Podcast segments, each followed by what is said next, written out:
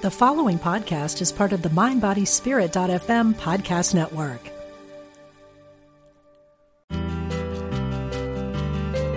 We're glad you found us. This is Unity Online Radio, the voice of an awakening world.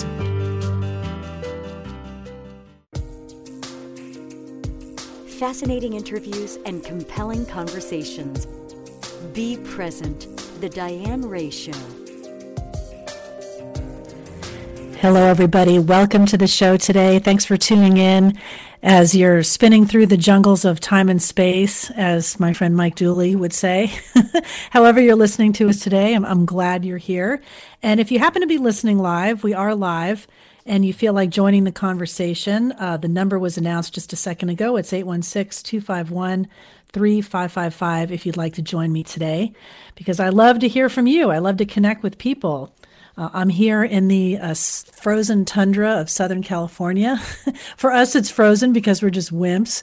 It's probably uh, fifties, but we're getting rain here, which is really good. It's been so dry here. We had those horrible fires earlier in the year, so I'm happy to see the rain. So I'm, I'm bundled up here on the radio with you and checking in with my guest today. So I'm really excited to get the conversation going. So if you're like me, you probably have a lot of friends that identify as spiritual, not religious. You know, I'm spiritual, but I'm not religious. People like to make that distinction. Maybe you fall in that category.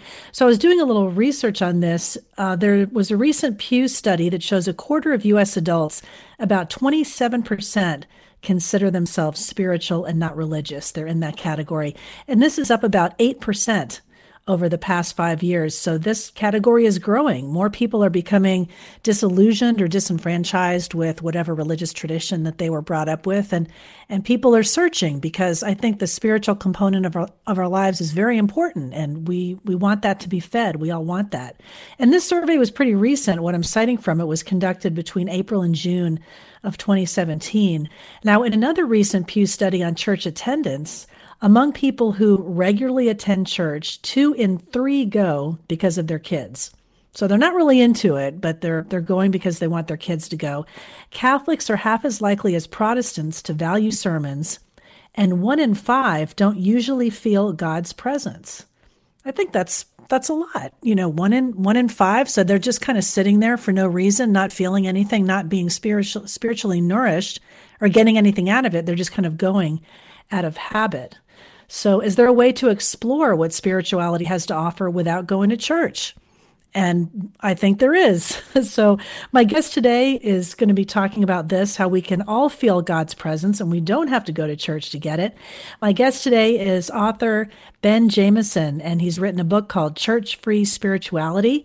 And Ben holds a master's degree in spiritual psychology and is a licensed spiritual counselor from or through the Centers for Spiritual Living. And he's really done a great job on this book.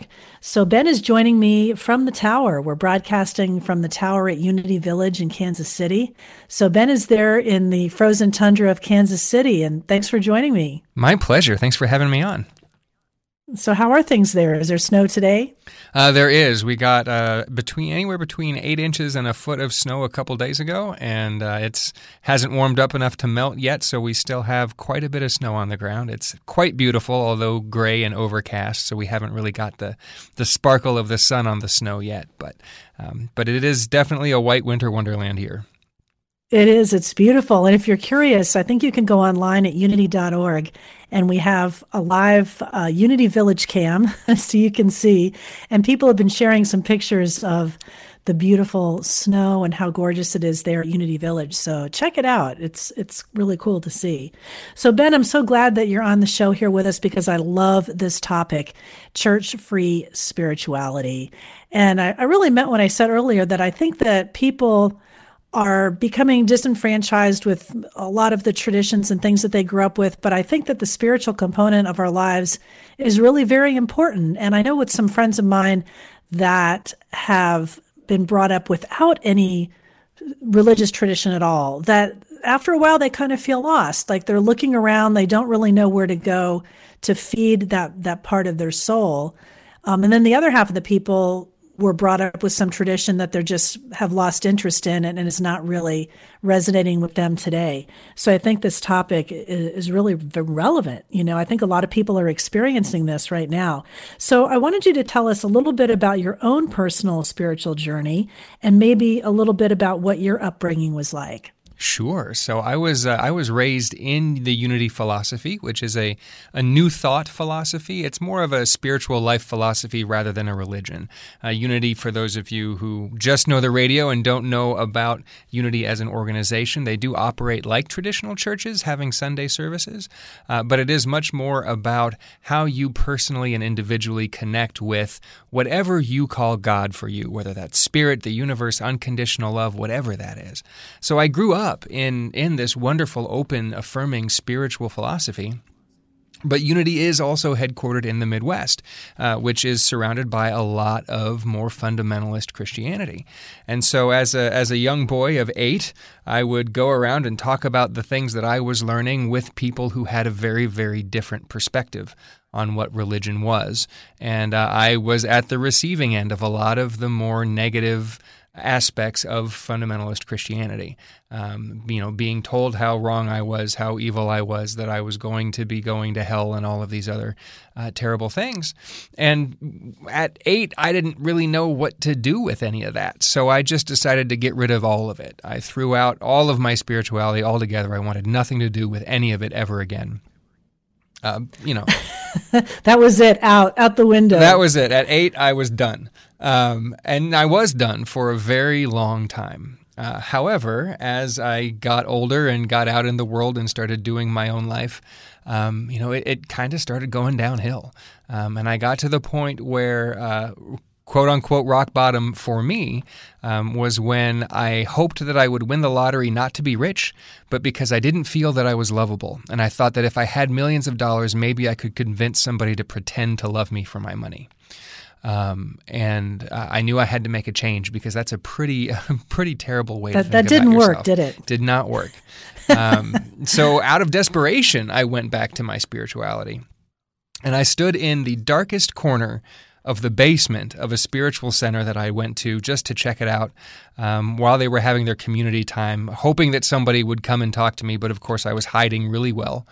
Um, and uh, I decided if nobody else talk, you know, talked to me, I was done. I was not going to come back ever again. And there was one other person who started walking my direction. And I said, that's it. If she doesn't say hi, I'm gone. Uh, she walked right past me. And about ten feet later, she stopped and paused for about two seconds and then turned around and looked at me and came back and said hello. So I was able to go back one more time and then one more time. And then the next Sunday, the the minister talked about if you really want your life to change, you jump into a class. And so I took a two-day class. It was two Wednesdays, and uh, my life changed. It got better because I was re-engaging in my spiritual practice. And so I started taking whatever was there for me to take, not because I was trying to get a practitioner's license through Centers for Spiritual Living or trying to get a master's degree, just because I was wanting to learn and re-engage because I was finding my life was improving so much. When I, when I changed the way I thought about things, when I reestablished my connection to a spirit that I understood, one that worked for me. Um, and and as I grew, life got better. And the next thing I knew, there I was with that practitioner's license or sort of a spiritual counselor, as was mentioned earlier, and uh, getting a master's degree in spiritual psychology and writing a book about how to craft a spiritual practice beyond the bounds of religion, and now getting to talk to the famous Diane Ray. So... Isn't it crazy how things work out? I love to hear your story because I think it's so interesting what we remember when we're kids or what we're taught about spirituality or religion, if if we are taught anything at all. Like I mentioned, some people just have have nothing or really no foundation mm-hmm. to draw from. And I remember my background was brought up in a, a Catholic tradition, and I had all of the Catholic rituals, and I was communionized and confirmed and, and all of that stuff. And I never really had a horrible experience or relationship with Catholicism. Like I loved the nuns. I thought they were great and they had magical powers and all those kinds of things. But I remember one summer, one of our neighbors, and I was probably about the age you had said, like eight, between eight and ten, eight, nine. And I went to one of those fundamentalist church camps. I think it was just my mother's way of like getting the kids out of the house. And mm-hmm. the neighbor had said, okay, let's go and bring the kids to this. We'll check it out. And they gave you cookies, you know, there, there was incentive to get you there. And I'll never forget being in a big auditorium with a bunch of kids all my age and the minister saying, what would happen if God came down right now and you were left behind? And like the looks on all of our faces, we were terrified, like, well, what's going to happen, you know? And I remember having a series of nightmares after that. And I begged my mother, don't ever make me go back there again, because I was just so horrified of that idea. I mean, they're, you know, telling eight and nine-year-old kids about the rapture, and you're not really going to understand what, what that is. But I was I was so terrified for a long time after that. And then you kind of go through your own journey of, where I don't want to go to church, it's just a hassle, and, and this other. And then you start peeling back layers of of beliefs, you know, like what they're telling you. Oh, well, are my gay friends really wrong? And mm-hmm. are they going to hell? And and what is that? And you start asking questions. And then I was kind of like you and just threw it out, you know, and said, well, I have kind of a foundation. I think there is a spiritual being, but I didn't really want to take it any further. And then just started reading on my own and exploring and learning from people and and going on that journey. And like how you describe in the book, it it's so interesting, but I, I really do believe that we need that kind of support in our lives. We need to know that we're not alone mm-hmm. in this great big universe. You know, so I was in, interested to hear your story. And the center that you went into was what was once called Religious Science, but is now called Centers for Spiritual Living. Correct. Is that right? Yes, which is very, very similar to Unity. Right. And so what would you say the big, um, the difference in the Unity philosophy, um, or would you agree with this, where in some other traditions, you're turning over your power to something else because you're a horrible sinner and you need something to save you and forgive you. We're in Unity. We're really a, a piece of God. We're created in God's image. We we are divine. So we're not at our essence horrible sinners. Yeah. So uh, one of the things that I like to say, it's a, to borrow an Einstein quote that I'm probably going to butcher a little bit here, um, is the most important decision you can ever make is whether or not we live in a friendly universe. Reason being, everything else comes from that decision. So when we talk about spirituality, the most important decision that we can make is whether or not we believe in a friendly God, a loving God, a kind and caring God or not. And we can see when we look at those two uh, those two ideas, the idea of, of a God who is judgmental and who would send somebody to eternal punishment, that does not necessarily align with the ideas of a God that is loving and accepting and kind and caring. Um, whereas uh, if you if you look at yourself as a part of that God, as one with this infinite friendly universe, Universe, then how you relate to your spirituality shifts. Now, one of the things that I want to be really clear about, because it's so easy to get into languaging that, that can seem combative, it, uh, there's a whole lot of spirituality versus religion out of there. One is right, one is wrong, one is good, one is bad. The truth is that religion has its great points and it has its terrible points, and spirituality is the same way. It has things that are great and things that are really not great. And so I don't want to get into this uh, church is bad. I just want to get into more putting the power back where it belongs, which is with the individual. Because if we just take take uh, what is taught to us w- without actually exploring it, without actually looking and saying, now, is this is this really right for me? Then we end up in that position of, of having a very negative, hurtful experience. Whereas, um, you know, one of the things I love about New Thought is that uh, demonstration is the ultimate authority, is, is a, a phrase in New Thought, meaning nobody can tell you that something works without you actually trying it on and seeing if it works. And if if a hundred different people say this particular meditation technique is the way to go and it's the best one and it will absolutely work, and you try it out and it doesn't work, then it doesn't matter that a hundred people told you it works, because for you it didn't demonstrate. So find what works for you. It's this it's this ability to really engage with our spirituality to practice it. It puts the the responsibility back on us to to actually try out the things that we're hearing, to actually go research and look and educate ourselves, to find new practices.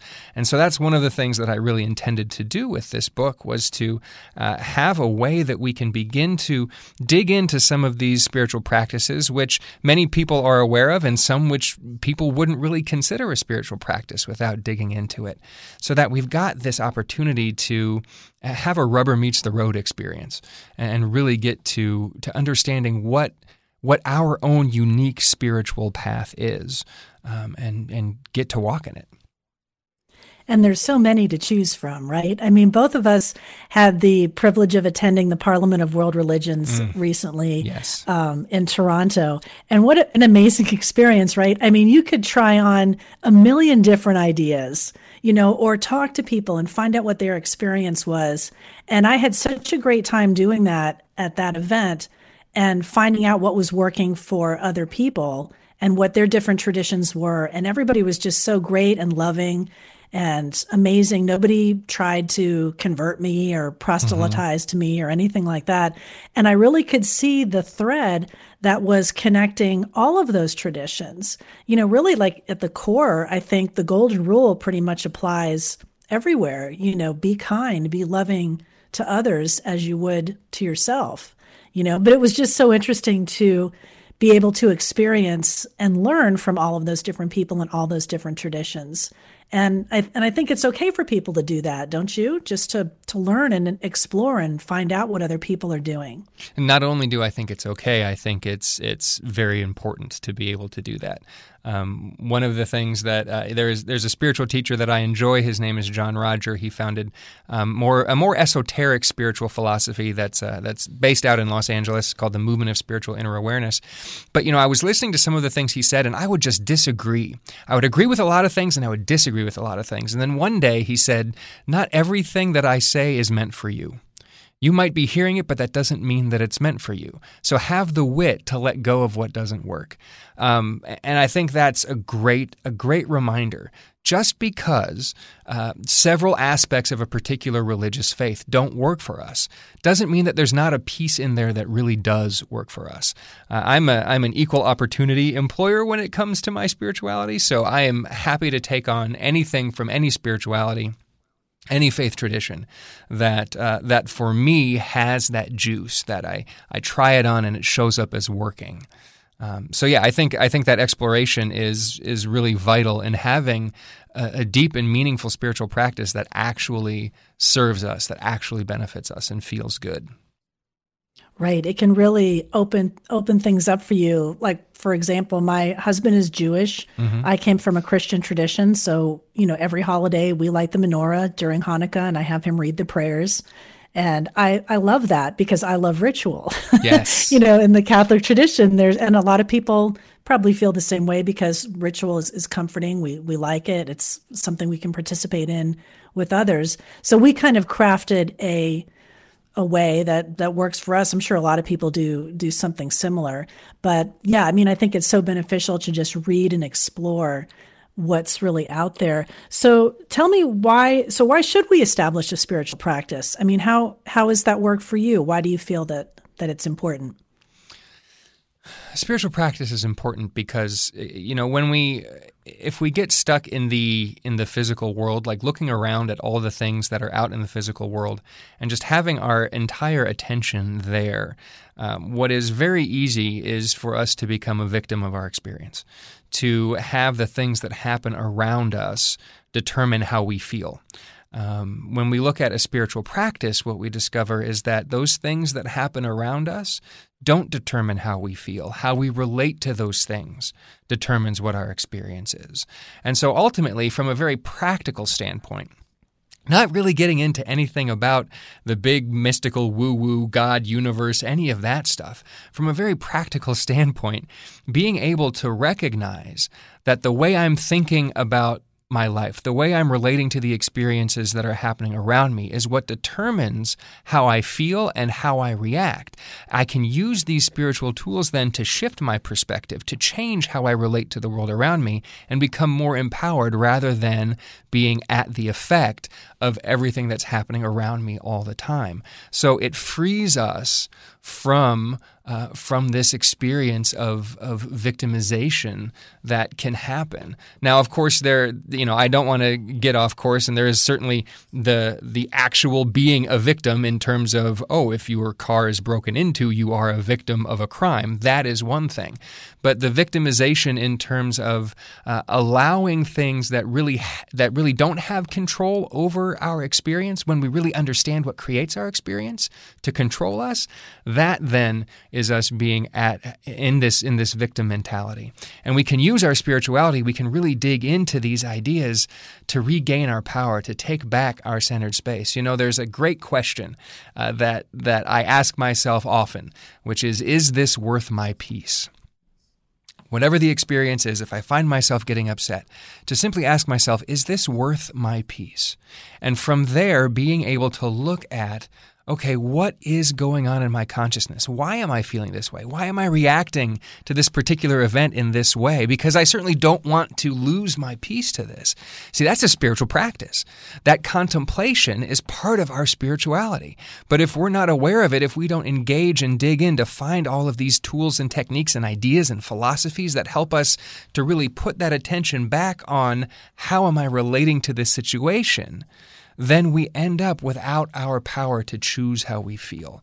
Um, so in the practical sense, that's a great reason to look at a spiritual practice and to develop one. Beyond the practical, um, rubber meets the road type of how am I feeling in this moment thing, um, you know, there is a richness to life that cannot come from just the things of the physical world. You look at an amazing sunset, Um, and the thing that stops and makes you go, oh my God, this is just amazing and is so awe-inspiring, it, it's not just the fact that there are beautiful colors in the sky. You can go look at beautiful colors anywhere. You can create a drawing of beautiful colors. You can just do, you can find beautiful colors all over the place. But for some reason, there are those experiences we have that are transcendent, that just take us beyond what we ordinarily experience.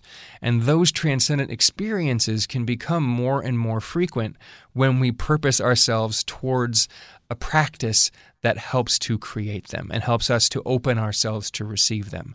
And that, uh, you know, you can have all the riches in the world. And there are many people who are wealthy financially and impoverished in terms of their life experience. So uh, getting beyond just the day-to-day, the nitty-gritty, and finding that transcendent moment that brings so much richness to life. Um, Spiritual practices help us to get there more often and to stay there longer and to have them be deeper and richer. And it's those things that can make even the most difficult of life experiences manageable when we know that there's that transcendence right in the midst of that difficulty. That's great. I love that. That's such a great explanation of why we should establish that, you know, of being able to enhance our lives, to open ourselves up to Uh, you know, those peak experiences, like like Maslow said. Um, uh, I'm still I'm looking for those a lot more lately, those peak experiences and just those feelings of joy and, and fulfillment and happiness that you're right, that you can't get from a new car or something like that, something material. You might feel that momentarily, mm-hmm. but having those those deep, rich experiences accessible to you regularly really is is priceless. So you mentioned something in the book that I thought was interesting. You said spiritual practice is cyclical. Yes. So did did you mean like we just kind of come back to to things and then explore and come back? So uh, one of the things that uh, one of the ways spirituality is described in spiritual growth is as an upward, forward, progressive spiral. So uh, if you you can do this by yourself, if you're listening, if you take your finger and draw a spiral and get the spiral bigger and bigger like a tornado as you go up. and the circles get wider and wider. Now, when you do that, you'll notice that you come to the same point on the spiral as you go up, that point right in front of your face, for example. You hit that point again and again and again, but it's on a higher level. It's on a bigger level. So we keep on coming around back to that place that we started. It looks like we're in the same place, but we're actually at a level higher. Um, again, I, I wish I could remember the name of the person who said it, but um, the quote is something along the lines of, at the end of our exploring, we shall arrive right back where we started and know that place for the first time. So, uh, so oh, that's, I know what you mean. Yes. So that's one of the ways in which spiritual practices are cyclical, that we we it looks like we're facing the exact same challenge we've faced before, but really we're facing it at a much higher level because we've grown.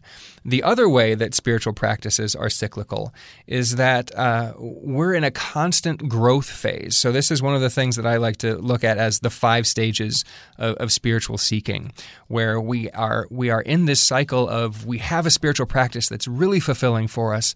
And then for some reason, it starts to not feel so great anymore. There's there's an issue. Something's not working as well as it once once did. And uh, that leads us to seeking something new, seeking an adjustment, seeking uh, maybe even to let go of a spiritual practice and create something completely new that wasn't there before. And then we get to the point where we finally establish a new spiritual practice that works for us, and we're loving it, and we're in the space of it working really well. And then we start to realize, wait a second, there's something more here. There's something Something else that I'm missing. And we go seeking again for what the new next is, that new growing edge to enhance our meditation practice or our visualization practice, whatever it might be. Um, so there's that that aspect of it in terms of we are constantly growing and coming back to what, where we used to be, but at a higher level. And then also that cyclical aspect of we're constantly in a space where what we're doing really works well, and then it needs to grow and expand, and we need to seek something new. And then we get back to where it's working well again, and then it doesn't work as well anymore. We need to find something new, some enhancement to it to, to help grow our practice. And that can go on throughout your whole life, right? I mean, it's just a constant process. Absolutely. I mean, in fact, I am I am deep in the midst of that uh, right now. I, I noticed that I had a lot of unconscious ideas about spirit that were very anthropomorphic, so very, very human-like, um, and that those weren't working for me. So I'm I'm working on finding a new understanding of spirit for myself right now. Well, we're going to take a short break. We'll explore some of those ideas and some of the tools and practices that you share in the book. I'm talking with Ben Jamieson, author of Church-Free Spirituality. Continuing the conversation in just a minute. Stay with me after the break.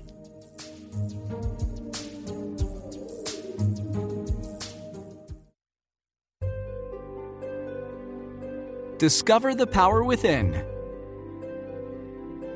Unity Online Radio. The voice of an awakening world. When listeners like you contribute to Unity Online Radio, you're making a positive difference in your life and the lives of other spiritual seekers. Go to unity online radio dot org and click on Donate to make a one-time donation, or sign up for monthly contributions. Thank you for your support. Here's a Unity Mindful Moment with Catherine Ponder, taken from a classic talk called The Prosperous Truth, recorded at Unity of Austin in nineteen ninety-one. I heard from a young lady who was just starting out as a Unity minister, and she said, I am not teaching prosperity yet in my ministry, because I have not yet demonstrated it in my own life, and I don't think I should teach what I have not demonstrated. And I wrote her back and said, honey, you've got it all backwards. You need to teach what you want to learn. You teach what you want to demonstrate, because you cannot demonstrate what you do not know. There must be an inworking before there can be an outworking. To find out more about Unity teachings, visit unity dot org.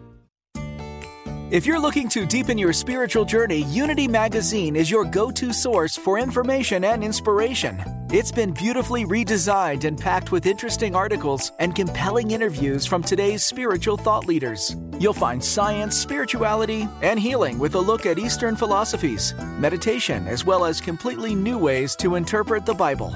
Plus, reviews on the latest spiritual books and music. Get a free trial issue at unity magazine dot org. Would you like to show your support for Unity Online Radio? You can donate easily on your phone by texting the word VOICE to five zero five five five and donate ten dollars to support Unity Online Radio. It's easy to do, and your offering will help us keep inspirational and positive programming on the air.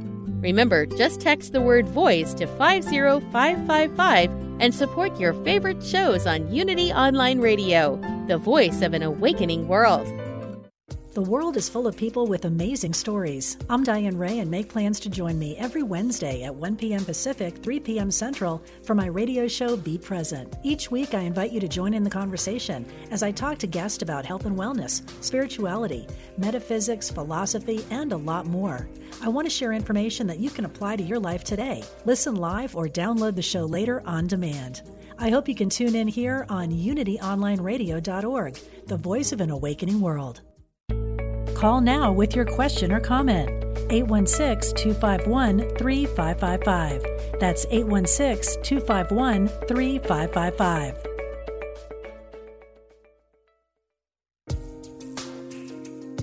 Welcome back to Be Present, the Diane Ray Show. Thanks for joining me after the break. And if you are listening live, if you'd like to join us, give us a call, eight one six, two five one, three five five five. If you're curious about starting a spiritual practice, uh, have questions, making some changes in your own life, we've got an expert here, Ben Jamieson, author of Church-Free Spirituality. We'd be happy to answer some questions for you. So we're just having a great conversation about, you know, your experiences with spirituality, with religion, finding things that can work for you. And I know a lot of people that are listening to Unity Radio are spiritual seekers. Mm-hmm. So I'm sure a lot of this is going to resonate with people. Um, and, I'm, you know, a lot of people that do come to Unity, I'm sure most of them come from other traditions. Would would you say so? Have you seen that in your experience? Yeah, there are a lot of people who come from from different traditions. And, you know, there's... Um, To to plug another to, to plug another person here real quick, um, you know, there's when we come to finding our spiritual practice, and we talked earlier about some of the damage that can come from uh, the religion that we grew up in, the religion, um, our religion of origin, and uh, how oftentimes we we leave a spiritual practice, we leave a religion, um, and come to find something else. That that can put a lot of of um, a lot of barriers in our way from finding a deep and, and inspiring spiritual practice. There's a lot of healing work um, that we need to do. And one of the things that I, I love about this work is being able to share things with people. Um, and, and so uh, there will soon be at Unity Worldwide Spiritual Institute a class called Make Peace with Your Religious Past. My beautiful wife is the one who created it and is hosting it. So if you've got that, if you're wanting to craft your own spiritual practice, but you've got those uh, those those barriers in the way from from pain from a past religious experience, that would be a great thing to check out to help help heal some of those issues and get into uh, a spiritual practice that really works well for where you are now. Oh, that's so cool. How can people find out about that? Let's give a plug to Sherry. Uh, so just uh, go to Unity Worldwide Spiritual Institute, which I believe is U W S I dot org, uh, and just look for Make Peace with Your Religious Past. Very good. I hope people check that out. Yeah. So let's talk about some of the different practices that you go over that that people can explore. And and you do kind of explain it. It is called a practice for a reason, right? Yes. You know, it's it's something you have you have to do, like an instrument or anything else. It it takes repetition and practice. Absolutely. So don't get discouraged, right? Absolutely. Consistency and commitment are are two of the key things with a spiritual practice and with having it be something that that actually is fulfilling. And you've got to, you know, the song was right. Let's start at the very beginning. It's a very good place to start. So wherever you are, that's the right place for you to be. And it's not about judging yourself because, um, you know, you hear that there are people who can meditate for five hours at a stretch and you can't sit still for ten seconds. You know, it's about starting right where you are and trying different things out and practicing. So you slowly build up to a minute, two minutes, five minutes, ten minutes, and the next thing you know, you're sitting for half an hour or whatever it might be. But it is that consistency and commitment. You got to practice these things to uh, to have them show up as working. It works if you right. work it. To, that's it. And to get some benefit. I'm glad you mentioned meditation because that's something that I've been, um, I won't say struggling with, I'll say practicing mm-hmm. or trying to practice, you know, on a more regular basis for the past couple of years. And I've done some workshops and I did a weekend retreat, uh, meditation retreat. And it's it's like you said, it is practice, something that you have to set out some time to do. And you know, some misconceptions that I had to let go of was that, okay, when you meditate, you're just going to stop thinking and your mind will be clear. Well, no, that's not really how it works. If you stop thinking, you'll be dead, right? There's, there'll be nothing happening. And just ways that I was able to work with it, you know, working with a, a mantra worked well for me. Some people might not be comfortable with that. You know, I also like mindfulness and breath work. Um, to get, get myself into a more meditative state. But just even trying to carve out, you know, ten minutes every morning is, is the key. Like you said, consistency, kind of getting that going. But then sometimes I'll fall off the wagon and not beating myself up. Just, okay, well, let me get back and, and do it again. Yeah. Keep trying. And meditation is one of those interesting ones where it's so easy to get confused as to what the meditation actually is. There's the meditation and then there's the technique, right? So the mantra meditation, mantra is the technique, mindfulness is the technique. Uh, the meditation itself is just that still, calm, centered, single-pointed focus where your mind isn't jabbering one hundred miles an hour, where you just have that peaceful, centered, calm, quiet experience. That's, in a nutshell, meditation. Now, the technique that you use to get there can be anything. Uh, one of one of the people who has been a great inspiration for me, uh, she meditates by ironing. That puts her in that single-pointed, still, present, absolutely focused, one hundred percent here space.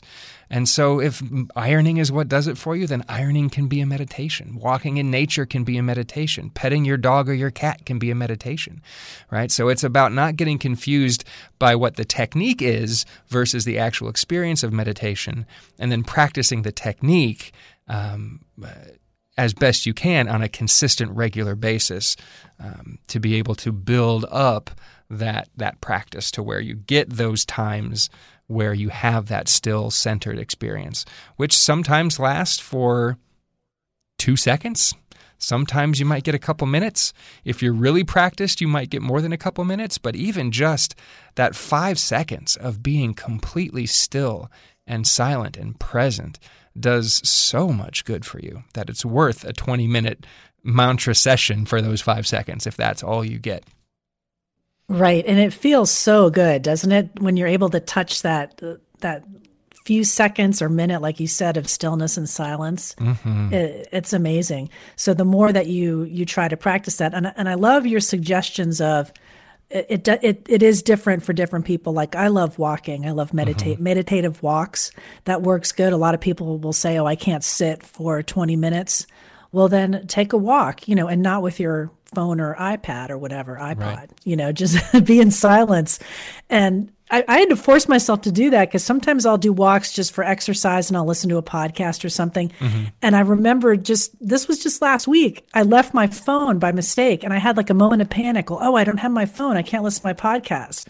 Like, okay, well, let me just, let me shift this. I'm going to do more of a meditative experience and walk. And it was great. Yeah. I mean, we we need to like get rid of the phones and the distractions and give ourselves the gift of those few minutes of, of stillness and silence. So working with meditation is, is really valuable. So if you're afraid, like take that first step, mm-hmm. do, you know, do ten minutes or something. Or even just two minutes. And, you know, there's, uh, if you have right. never meditated before, the easiest thing in the world, you set a timer for two minutes. You close your eyes, and as you're breathing in, you think to yourself, I am breathing in. And as you're breathing out, you think to yourself, I am breathing out. And you just do that over and over and over again. And when you notice your mind wandering, you just come back to the breath. I am breathing in. I am breathing out. I am breathing in. I am breathing out. And if you set a timer for even just one minute, two minutes is great, just one minute. Notice how you feel before you do this. Set a timer for a minute. Do just that breathing exercise and just that focus. Don't try to control your breath. You're just thinking, I am breathing in. I am breathing out. And after that minute, see how you feel. I guarantee you, you'll feel better in oh, just a absolutely. minute. Absolutely. And it's it's the simplest thing in the world. I'm talking with Ben Jamieson about his book, Church-Free Spirituality, talking about different tools and techniques that you can use to bring some more spirituality into your life.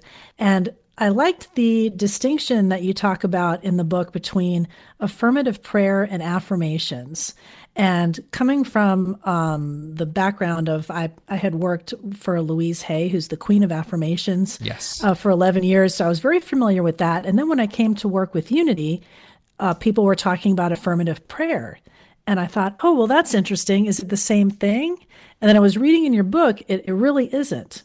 There, right. there is a difference, right? So I was hoping you could give us that distinction between affirmative prayer and affirmations. Sure. So uh, I think the way I phrase it in the book is that uh, affirmations are the sprint and affirmative prayer is the marathon. So uh, they both have, have an intention to do the same thing, which is to change our consciousness. Um, typical prayer, um, a more prayer and supplication of, oh, please, God, give me this. Please do this for me. Please do that, uh, is putting the answer outside of yourself. In affirmative prayer, we look at how we can shift our own consciousness to accept the thing that we're praying for already and to go after it. So, um, and that's the same with affirmations, right? But with an affirmation, we've got this very short, concise, powerful statement. Um, one of the ones that I love is, uh, I am radiant, vibrant, dynamic health. That's a great affirmation. Anytime you're out in, uh, you know, out at the doctor's office or whatever, and you see the the article about how you got to get your flu shot, I am radiant, vibrant, dynamic health. Anytime you hear about the the terrible cold epidemic going around, I am radiant, vibrant, dynamic health. So we we use this affirmation, this quick, short, sustained, repeated over and over again the same way to put these little drops in our consciousness bucket over and over again. We've got this bucket of consciousness, and that's what sort of determines our experience, right? So by doing these little affirmations repeatedly over and over again, we're adding these little drops to the bucket that are eventually going to shift our consciousness and therefore our experience. With affirmative prayer, we've got some more time. We've got some more ability to be a little more creative and have a little more feeling to it. So with affirmative prayer, there are a bunch of different techniques uh, to affirmative prayer. Um, the one that I use is uh, is a spiritual mind treatment, um, which is a five-step affirmative prayer where we first begin by recognizing spirit as all there is, or God, the universe, whatever you like. If God is all there is, then you unify yourself with that. If God's all there is, then that must be what I am. From there, speaking a prayer in affirmation. So if it is a new career that we're seeking, it's recognizing that right here and right now, who I am is valuable and that the right and perfect opportunity is present for me right now and that I am a beneficial presence everywhere I go, whatever the, the words are that are inspiring to you, um, in, in stating definitively that the thing that we are seeking to experience is already done. It may not be in our experience right in this moment, but it is already done. And we then go into a thanksgiving step of being grateful for all of the good that's already in our lives, being grateful that this prayer is already answered, is already manifest. And then finally releasing it, letting go of any doubts or worries or concerns, letting go of the prayer itself, simply letting it go to the universe. You know, there's that creative capacity of the universe which birthed everything, all of the galaxies from the same creative force. And in affirmative prayer, we put our intentions into that same creative force and allow it to do the work of bringing about all of the right circumstances and situations that we need to step into to then realize that prayer. But the point of both is growing our consciousness, is changing how we relate to the world around us. It's just whether or not we do it in a very uh, long, intentional, um, very uh, poetic, possibly language, or whether we do it in these short snippets repeatedly over and over again um, with with affirmations that are present and powerful for us. Well, I really like that spiritual mind treatment that you were just describing that you learned from uh, Centers for Spiritual Living, right? Yes, I yes. had never heard of that before. And I really love this process and how it works, because it kind of takes that desperation of, oh, please, please, please, you know, please, God, do this, you know, that that kind of begging and, mm-hmm. and pleading that you feel that you want this benevolent source that you hope is benevolent to answer you and bestow upon you what, what you want. And, and it just takes kind of that desperation, which is not really a great feeling, out of it. And then also I love the part of the release where you say, okay, it, it is done. And also this or something better. And I've been working with this treatment since I've been reading the book. Mm-hmm. And I, I really like how that feels. Because, you know, being the control freak sometimes that I am, I love being able to take that part out of it. You know, hey, I may not know what's in store, mm-hmm. you know, but I'm I'm releasing it, and it could be even something better than I ever dreamed. Yeah, and of course we've I, I all, love that. We've all had the experience where we really, really wanted something and we didn't get it, and then like six months later we realized that it was such a good thing we didn't get what we thought we wanted, right? It's the same oh, yeah. thing. There may be something that we really feel is right and perfect for us, but if we add that that caveat at the end, this or something even greater for the highest good of all concerned, that then allows this creative capacity that once again birthed all of creation to say, ah, and no, let me, we're going to tweak this a little bit. We're going to open this up a little bit because, you know, what I think is the very best for me is based on my experiences so far. Right? I, I only know what's good based on my experiences of what's good for me that I've had. So by right. opening up and allowing a creative capacity um, that that came up with planets and gravity and all of this amazing stuff to take my best understanding and expand it. Um, you know, I had I I did a lot of affirmative prayer work around my relationship when I was in that place when I believed that I was completely unlovable. Did a lot of affirmative prayer work around it. And the best that I could come up with in my affirmative prayer work from a place of believing that I was completely unlovable was insignificant compared to what I ended up with, because I allowed for that growth to happen in the process. I allowed for that, this is my best understanding, and I know that it's either going to be this or something even greater. That allowed me to grow into something even bigger. I love that. It's just so powerful to let that let that into your life and release that control, which we really don't have that much control over anyway. Right. And kind of sit back and, and see what's what's going to happen. And, and I've really been trying to work with that, you know, over the past few years, just making some big changes in my life myself. I'm like, okay, well, let's see what happens. You know, I'm really frustrated. This isn't working out. Well, what's the reason behind that? And and usually it is. It always is something better. Mm-hmm. I love that. So I wanted to talk about as well um, something that um, no, I know you've heard, probably heard a lot about, the law of attraction. We've all yes. heard that term in one way or another, um, but I think sometimes it gets misinterpreted or misunderstood. Mm-hmm. So tell me your definition of of that and how it really works, because it really there really are laws in the universe, mm-hmm. right? And that's one of them. Right. So, uh, you know, the, the Secret did a great job of getting the law of attraction out, but it sort of left the idea that if you look at a picture of clean teeth every day for twenty minutes, you never have to brush again, um, which is not accurate, right? So when we talk about the mm-hmm. law of attraction, what that basically says is that we harmonize with whatever we have in our lives.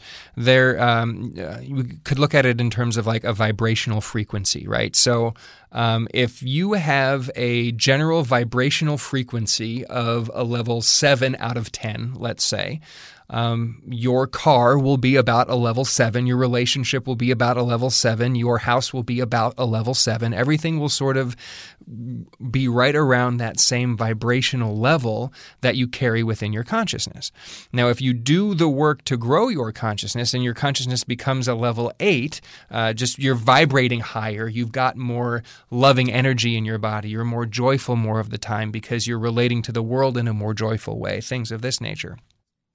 Then that will tend to up-level the things that we have around us. So in, in the typical look at the law of attraction in terms of attracting stuff, um, and we see this all the time in the lottery. right? You have people who have a certain level of vibration around wealth, and they win the lottery, and in short order, all of the money is gone because they did not increase their wealth consciousness to be able to match the vibration that millions of dollars hold, and so it went away. Now, if we increase our consciousness to the level of millions of dollars, if we increase our wealth Uh, consciousness that much, then it might come in through the lottery. It might come in through a, a great new job opportunity or a new idea that we create, something that then sells thousands and thousands of items or whatever it might be. Um, but there is there there is the inner work and the outer work in the law of attraction. What we heard in The Secret was a lot of the inner work. Building the vision boards, um, visualizing ourselves in the experience, doing all of that is inner work. It helps to align ourselves vibrationally with the thing that we're wanting to create. But then there is the outer work. There is, we can look at and daydream about ourselves in this amazing house over and over and over and over again. If we don't call a realtor and go look at houses, we're never going to get there, right? So there, uh, there is this aspect of doing the inner work and the outer work. Um, in in uh, Centers for Spiritual Living, their prayer is affirmative mind treatment, and so they say treat and move your feet. Like, do the prayer, do the thing, you know, do the prayer to, to align yourself with the thing that you want, and then go out and get it. Go out and do the action steps that you need in the physical world to draw it to you. So from, right, you really have to marry belief with action, right? Absolutely. Absolutely. And in there too, you know, it's not just – spiritual practice is holistic, right? So if we're talking about the law of attraction, we've got this wonderful thing that we want to attract, and we begin doing the visualization work, doing the vision board work and all of that, guess what? All the beliefs that we have in our consciousness that have prevented us from getting that experience before are going to come up. And when that happens, if we're not aware of it, things are going to start getting dicey, we're going to feel awful, and we might let it go. But if we're aware that, oh, I'm making a shift in my consciousness, so the things that have prevented me from having this experience before are coming up to be released. This is uncomfortable, but it's a good thing. Now I can go to my forgiveness work. I can forgive these judgments.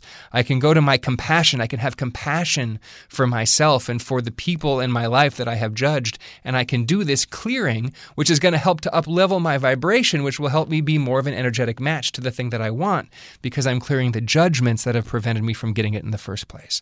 So it's more than just visualization and vision boards and even doing the physical world actions. It's about forgiveness. It's about love. It's about gratitude. All of these spiritual practices are part of the same holistic system that helps us with the law of attraction, with, with whatever spiritual law we're working with. Right. It's so interesting when you start digging into those things, and you shared some stories of your own experience. And like you said, it can be uncomfortable. But then when you have that awareness and you realize what these old beliefs are that you that you didn't even know you had. Like, I did some similar work around that with with money. Mm-hmm. And I never realized that what my unconscious belief was, was that when when I was growing up, you know, money's hard and it's hard to get, and you have to work and drudgery, and you know, mm-hmm. like you you've got to you've got to really try. And it, It kind of gave me the belief that unless it's it's hard and uncomfortable, then it's not going to happen. And a lot of times that's not true. And so I had to re- release that. Well, I don't have to kill myself to to do this mm-hmm. or to achieve something, you know. And I think it's interesting to uncover those hidden beliefs around things that that you didn't realize you had, but were stopping you from really achieving what you want or doing what you want. It's right. Interesting. And then another word I wanted to throw out there. There's so much that we we could still talk about, but we've oh, only yeah. got a few more minutes. Like this this could go on, you know, forever. I'll have to have you back. But uh, I wanted to bring up law of attraction because it's in people's consciousness, and, yes. and we hear that a lot.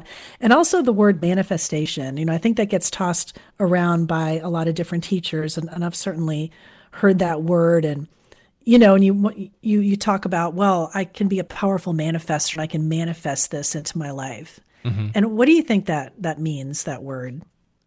I think there's a lot of different connotations to it. It's very easy to often go to the physical um, and say, oh, I manifested a new car. I manifested a new job. I manifested these free tickets to this gala that I'm going to have fun going to. Um, so that's one aspect of manifestation, that you have an intention for something that you want to create or experience, and then it comes about. So uh, I love galas. I love going to them, and I do get free tickets to galas from time to time. Um, so that is a manifestation. That is my desire and my love of galas showing up as abundance coming to me in a manifestation of a physical thing that I can go and do. Manifestation also happens, though, internally. Um, so uh, we talked earlier about um, you know how you can have that uh, that that very painful experience of your religion growing up. Well, if you go through and you do this healing work to make peace with your religious past, and then you find yourself having gone back home for the holidays, uh, and now you have to go to church with your parents again or with your family, whatever it might be, and you go and you sit in that same church that used to make you cringe, and you are at peace.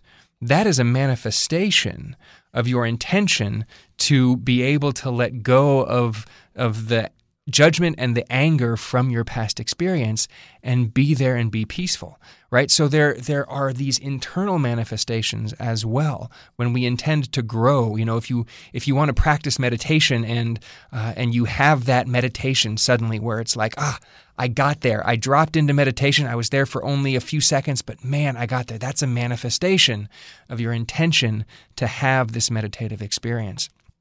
So manifestation, I mean, basically it's your intention coming to fruition, whether that's in an external experience or an internal experience.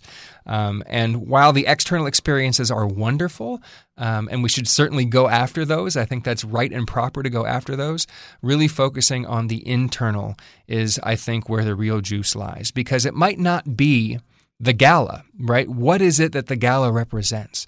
Well, it represents wealth, and it represents Uh, uh, richness and abundance, and it represents, uh, you know, you get to get dressed up and be real fancy and have this great meal, and well, then just go get dressed up real fancy and go have a great meal with somebody that you really enjoy just to get dressed up and be fancy, right? Like, so when we look at what it is that the thing that we're seeking to manifest physically in the physical world, what we think that thing is going to bring us, what experience we think we're going to get from it, and we focus on, rather than manifesting that particular thing, manifesting the experience that we're going for, we may get the thing. We may get the gala. We might get something completely different that has that sense of richness and fanciness uh, even more than we would have gotten from a gala.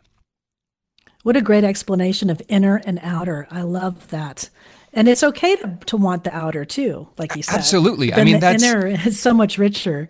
I mean, we, we have to have the outer. As long as we've got the physical body, we've got to have these external things or it doesn't work anymore, right?